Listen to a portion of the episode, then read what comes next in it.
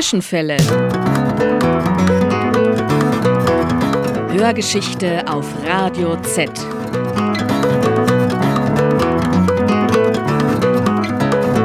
War da was? Ja, gegenläufige Erinnerungen. Die Radikalen der alten Frauen. Der Aufstand gegen die WAA. Die renitenten Nonnen des Mittelalters. Zwischenfälle. Hörgeschichte auf Radio Z. Beunruhigende Aktualität der Vergangenheit. Heute, dann waren die Lager aus dem Gedächtnis entschwunden.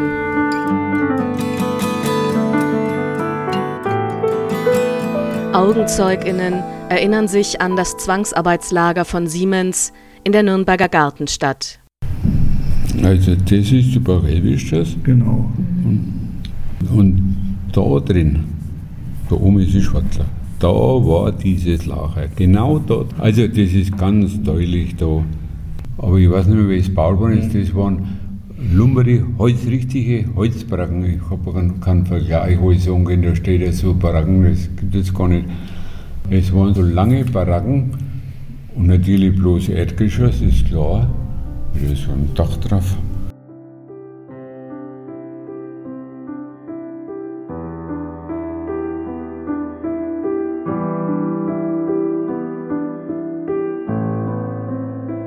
Kurt Hölzlein, gebürtiger Nürnberger und aufgewachsen in der Gartenstadt, erinnert sich noch an das Zwangsarbeitslager in seiner unmittelbaren Nachbarschaft. Es wurde 1942 durch die Firma Siemens an der Pachelbelstraße hinter der Emmauskirche errichtet und war keineswegs das einzige Lager dieses Rüstungsunternehmens in der Stadt. Bekannt ist, dass es in Nürnberg über 100 Zwangsarbeitslager gab. Hier mussten Menschen unter menschenunwürdigen Verhältnissen hausen. Sie wurden aus nahezu allen von Nazi-Deutschland besetzten Ländern hierher verschleppt und dann gezwungen, für die deutsche Industrie und auch die Nürnberger Stadtverwaltung zu arbeiten. Bis Anfang 1942 waren es in erster Linie Menschen aus dem überfallenen Polen. Nach dem Angriff auf die Sowjetunion wurden 15.000 zivile Zwangsarbeiterinnen und Zwangsarbeiter aus dem Land nach Nürnberg verschleppt. 1943 kamen italienische Militärinternierte hinzu, doch auch Menschen aus den Niederlanden, Frankreich und anderen Ländern wurden hier eingesetzt. Die normale deutsche Bevölkerung profitierte von dieser erzwungenen Arbeitskraft die Zwangsarbeiterinnen und Arbeiter mussten nach Bombenangriffen auf Nürnberg gefährliche Aufräumarbeiten durchführen. Eigentlich hatten wir uns mit einem KZ-Außenlager von Flossenbürg beschäftigt. Es befand sich gegenüber dem Nürnberger Südfriedhof und wurde auch von der Firma Siemens betrieben. Hier waren ab Herbst 1944 über 500 jüdische Frauen, vorwiegend aus Ungarn, als KZ-Häftlinge inhaftiert, die für Siemens Schucker Zwangsarbeit leisten mussten. Im Mai 2015 wurden hier zwei Gedenkstelen errichtet, die daran erinnern sollen. Aber wen wir vor Ort auch fragten, Niemand hatte an dieses durch Akten und Zeitzeuginnenberichte überlebende, nachweisbare KZ-Außenlager eine Erinnerung. Stattdessen aber wussten einige, damals noch im jugendlichen Alter, zumindest noch Bruchstücke über ein ganz anderes Lager zu erzählen, eben einem Zwangsarbeitslager in ihrer Nachbarschaft in der Gartenstadt. Eine genaue Lokalisierung wurde durch diese Erinnerungen und einen historischen Lageplan mit dem Logo von Siemens möglich. Dieses Lager blieb vielleicht auch deshalb präsent, weil es hier zwischen Altem Kanal und Paumannstraße noch Wiesen und Heiden gab und die Gegend den Kindern als Spielplatz diente. Therese Ehle, damals sieben Jahre alt. Also mir ist dieses Lager hinter der Baumannstraße ist mir mehr in Erinnerung, weil das quasi dort unser Spielplatz war. Da, da wohnten Schulfreundinnen von mir und, und so weiter. Ich, ich habe so junge Mädchen in Erinnerung, die alle Zöpfe hatten. Also irgendwie war das so, die hatten Mittelscheitel und Zöpfe. So sind sie in meiner Erinnerung. Aber Kontakte hatten wir nicht. Frank Hotze von dem bunten Tisch Gartenstadt und Siedlungen Süd hat Augenzeuginnen und Augenzeugen gewinnen können, die uns ihre Erinnerungen erzählt haben. Wir trafen im Kulturladen Gartenstadt Kurt Hölzlein, geboren 1931, Therese Ehle, geboren 1936 und Hilde Liebold, Jahrgang 1928. Aus den Mosaiksteinen ihrer Erinnerungen versuchen wir ein Bild zusammenzusetzen. Natürlich müssen hier noch weitere Forschungen folgen.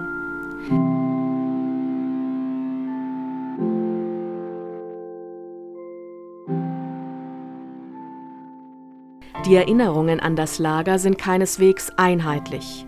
Auf folgende Frage von Frank Hotze antwortet Herr Hölzlein, damals zwölf Jahre alt. Also Sie selber haben bezogen auf das Lager nur Erinnerungen an Frauen. Ich schon. Ich habe nur an Frauen Erinnerungen. Ich hab, kann mir nicht denken, dass ich immer Männer gesehen habe. Wenn die, die Frau Liebold sagt, na weißt du das nicht mehr, da waren es erst die Männer und dann sind die Frauen gekommen.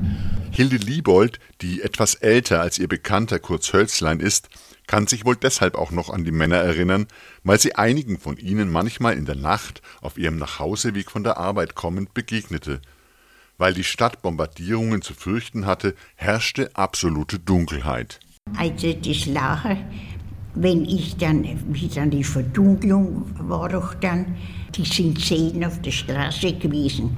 Aber wenn mal einer auf der Straße war und er ist im Finstern aus Versehen an dich hingestoßen, der hat sich 300 Mal entschuldigt. Naja, war, war ja für ihn auch gefährlich. Ne? Und ich habe ja auch aufgepasst, aber manchmal war es finster und dann. Ne? Die rassistische Gesellschaftsordnung verbot die Kontaktaufnahme zwischen Einheimischen und Zwangsarbeitern. Hilde Liebold weiß jedoch zu berichten, wie ihre Mutter den gefangenen Männern Lebensmittel zukommen ließ. Dabei hatte sie selbst die Aufgabe, die SS-Wachen abzulenken, von Jugend zu Jugend, wie sie sich ausdrückt. Der Aufseher dort, der Leiter, der war ja schon mal auch selbst gefürchtet.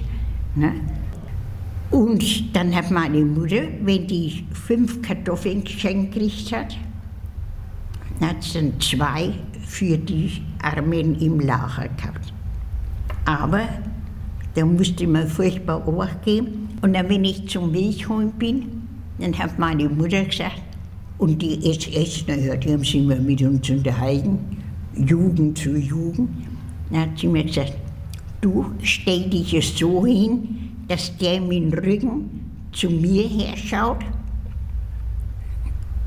erzählen, was Gott was hat gesagt, aber dass er mit dem Rücken weil, wenn sie da was reingeschmissen haben, da ist nicht bloß einer gerannt, da sind fünf und sechs gerannt. Und dass sie Obacht geben müssen, sonst hätten sie die Mutter eingesperrt.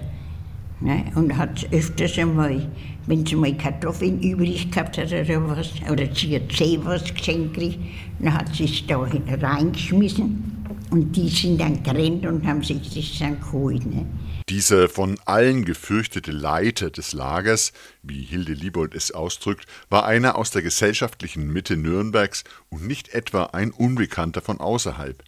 Auch andere Deutsche haben sich ohne Skrupel dem rassistischen Gesellschaftssystem zur Verfügung gestellt. Sie erhielten dadurch eine gewisse Machtposition über Menschen, die nach der nationalsozialistischen Rassenideologie unter ihnen standen. Und der Leiter von dem Lager, der war, ich weiß jetzt nicht, ich habe mich heute Nacht besonnen, wie die Straße heißt, weil seine Tochter, die war ein Jahr vor mir in der Schule. Und da hat einmal jemand gesagt, weißt du, dass der ihr Vater da der Lagerleiter ist? Aber man hat sich dann weiter nicht. Mhm. Als, wissen Sie, Sie müssen immer sagen, als Kind mhm. haben sie ja da überhaupt kein Verständnis oder, oder Frage. Mhm. Das gewusst, ich habe auch mal gewusst, wie die heißen, ne? aber ich habe mich nicht. Auch Herrn Hölzlein haben wir nach der Bewachung des Frauenlagers befragt, da sich die Frauen keineswegs ohne weiteres frei bewegen durften. Können Sie sich denn erinnern, ist das bewacht worden? Das Lager freilich, ja. da war Stacheldraht. Ja, da waren, wenn ich dort gestanden waren immer eine dort gestanden. Aber Männer? Männer.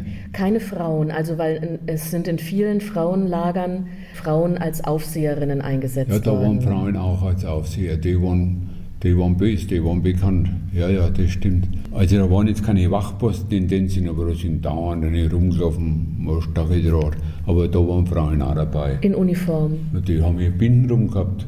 Das waren keine, wo wir Kind haben. Mit denen haben wir auch keinen Kontakt gehabt, auch meine Eltern nicht. Kann, kann auch mit denen lachen. Die Bevölkerung hat da gar nicht hingedurft. Darum waren die so abgeschirmt. Hm, da war nichts. Hat es keinen Kontakt gegeben.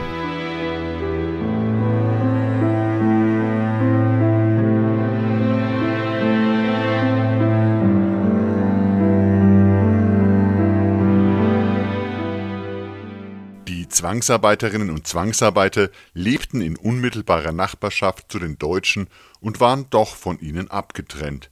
Sie mussten täglich an ihre Arbeitsstätte bei Siemens zu Fuß laufen, woran sich Kurt Hölzlein noch erinnern kann. Auf die Frage, ob er das Alter der gefangenen Frauen einschätzen kann, antwortet er: 20 bis 30 Jahre, das waren keine Eltern. Das waren Junge, die haben wir ja immer marschieren sehen. Genau, das wollte ich Sie auch noch fragen. Mussten die immer zu Fuß in die Innenstadt laufen? Ja, das war immer eine Formation, die haben sie da bilden wollen vor den Lager und dann, wenn es wieder eine bestimmte Gruppe waren, dann sind sie wieder losgelaufen. Da haben jetzt Kinder ja zugeschaut. Aber das waren, man kann sagen, eigentlich hübsche Frauen. Also das hast du halt ein wenig im Kopf, nicht? Die, die kräftige Frauen waren das. Gab es da bestimmte Kleidung? Die waren schon einheitlich gekleidet. Die haben so Arbeitskleidung angehabt. Da war zum Teil an der Kleidung so ausgestanden, aber nicht bei allen. Mhm. Und wurden die jetzt angeführt von einem uniformierten Mann oder von einer uniformierten Frau? Das waren Frauen. Das, das, das kommt mir jetzt Spiel, das waren Frauen, weil sie das gesagt haben. Das waren Frauen. Aber ich glaube, da waren dann nachts oder abends sind die Männer gekommen. Die haben sich da ins Lachen rum marschiert oder rumgelaufen, was weiß ich. Nachts kann mir noch nicht mehr denken, abends sind immer die Männer gekommen. Aber tagsüber waren nur Frauen. In Nürnberg leisteten bei Siemens Schuckert über 7500 aus dem Ausland verschleppte Menschen Zwangsarbeit. Im gesamten Deutschen Reich war 1944 ungefähr ein Viertel aller Beschäftigten Zwangsarbeiterinnen und Zwangsarbeiter. In Nürnberg waren das circa 100.000 Menschen. Wie viele waren das denn so in etwa, die da in dem Lager waren? Können Sie das einschätzen? Sagen wir mal, da gingen in so Baracken 50 oder was. Das waren vielleicht 200 bis 300. Das waren viel. Also 200 waren es bestimmt. Das waren viel. In den Baracken waren so 50 Frauen drin gewesen sein. Die haben ja auf engstem Raum, die haben ja Stockbetten gehabt. Irgendwie haben wir das dann gesehen gehabt, wie es niederbrennt war, wie das ausgeschaut hat. Niedergebrannt ist das Barackenlager von Siemens bei dem Luftangriff auf die Gartenstadt am 9. März 1943. Kurt Hölzlein wurde bei diesem Angriff mit seiner Familie im eigenen Haus verschüttet. Besonders schockierend war es für ihn, dass bei diesem Angriff Frauen aus dem Zwangsarbeitslager umgekommen sind – weil sie in dem Siemens-Lager keinerlei Schutzmöglichkeiten gegen die Bombardierungen hatten. Die Frau, die in dem folgenden Ausschnitt im Hintergrund mitzuhören ist, ist Frau Hölzlein, die ihren Mann zu unserem Gespräch in der Gartenstadt begleitet hat. Weil die waren ja dann, habe ich du schon gesagt, vor unserem Haus gelegen, Bauch aufgeschlitzt, Kopf zertrümmert. Es war furchtbar. Da hat es gebrannt in den Lager und dann wollten die in unsere Häuser. Aber unsere Häuser waren ja verrammelt, weil die Luftangriffe, da haben wir damals alles zugemacht gehabt mit Sandsäck und ach, was weiß ich alles. Und wir waren ja im Haus verschüttet. Und die Frauen sind natürlich aus der hellischen Hitze, können Sie denken, wenn die Baracken brennen, raus in die Häuser und wollten halt raus und haben es nicht geschafft und dann waren sie alle tot. Das geht mir heute in den Kopf noch. Ich weiß noch genau, wie sie mich rausgetragen haben vom Haus und dann mein erster Blick war, hast du ja auch nicht gesehen gehabt, so Tode, ne? Und dann habe ich gemerkt, ja, furchtbar, da darf ich gar nicht drüber Auch Hilde Liebold hat Luftangriffe auf die Gartenstadt miterlebt.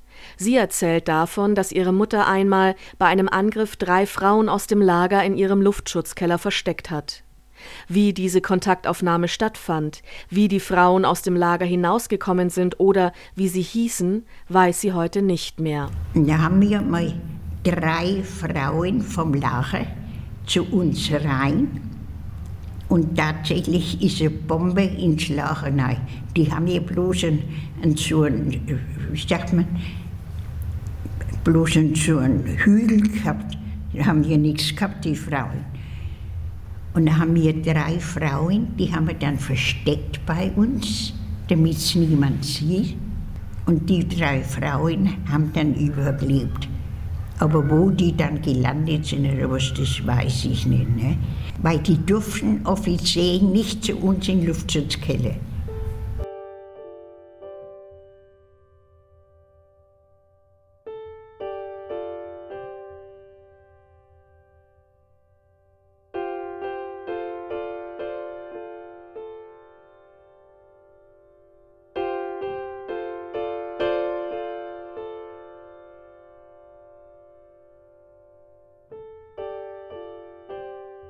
Tote Zwangsarbeiterinnen und Zwangsarbeiter wurden auf den Südfriedhof gebracht und dort in Massengräbern begraben. Von den über 6000 Luftkriegsopfern in Nürnberg waren allein 825 ausländische Menschen. Da sind doch die ganzen Toten von den Luftangriffen. Sie haben also, was alles Ausländer waren. Sie haben alles auf Lastwagen in Säcke und im Friedhof zum Massengräber. Und da sind halt noch die drin. Da waren Russen, Franzosen, alles Mögliche. Und ich nehme an, da hat man die Frauen auch nie. Da gab es ja nicht diese kleinen Bagger, die man heute hat. Da wurde gebügelt, da wurde äh, im Winter, ich weiß, da wurden Feuer geschirrt äh, auf diesen äh, Abschnitten. Das waren ja alles Massengräber, es waren ja keine einzelnen. Da wurden eben lange Gräben auch keine 1,80 Meter oder sowas wie heute. Die, die, mussten weggebracht werden, die Toten. Also.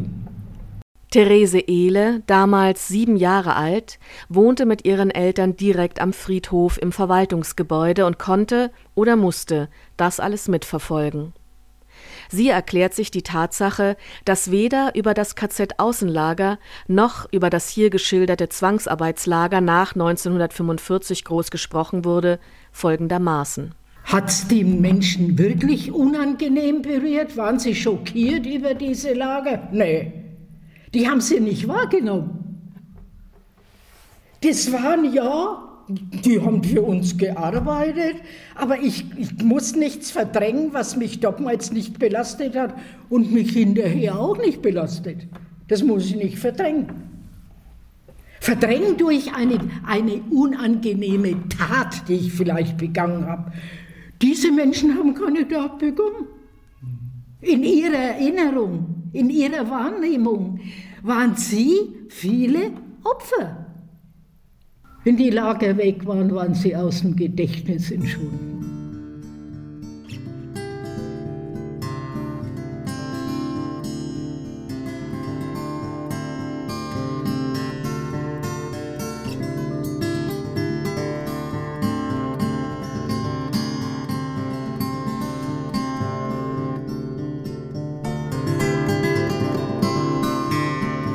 Vielen Dank an Hilde Liebold, Therese Ile und Kurt Hölzlein, die mit uns ihre Erinnerungen geteilt haben.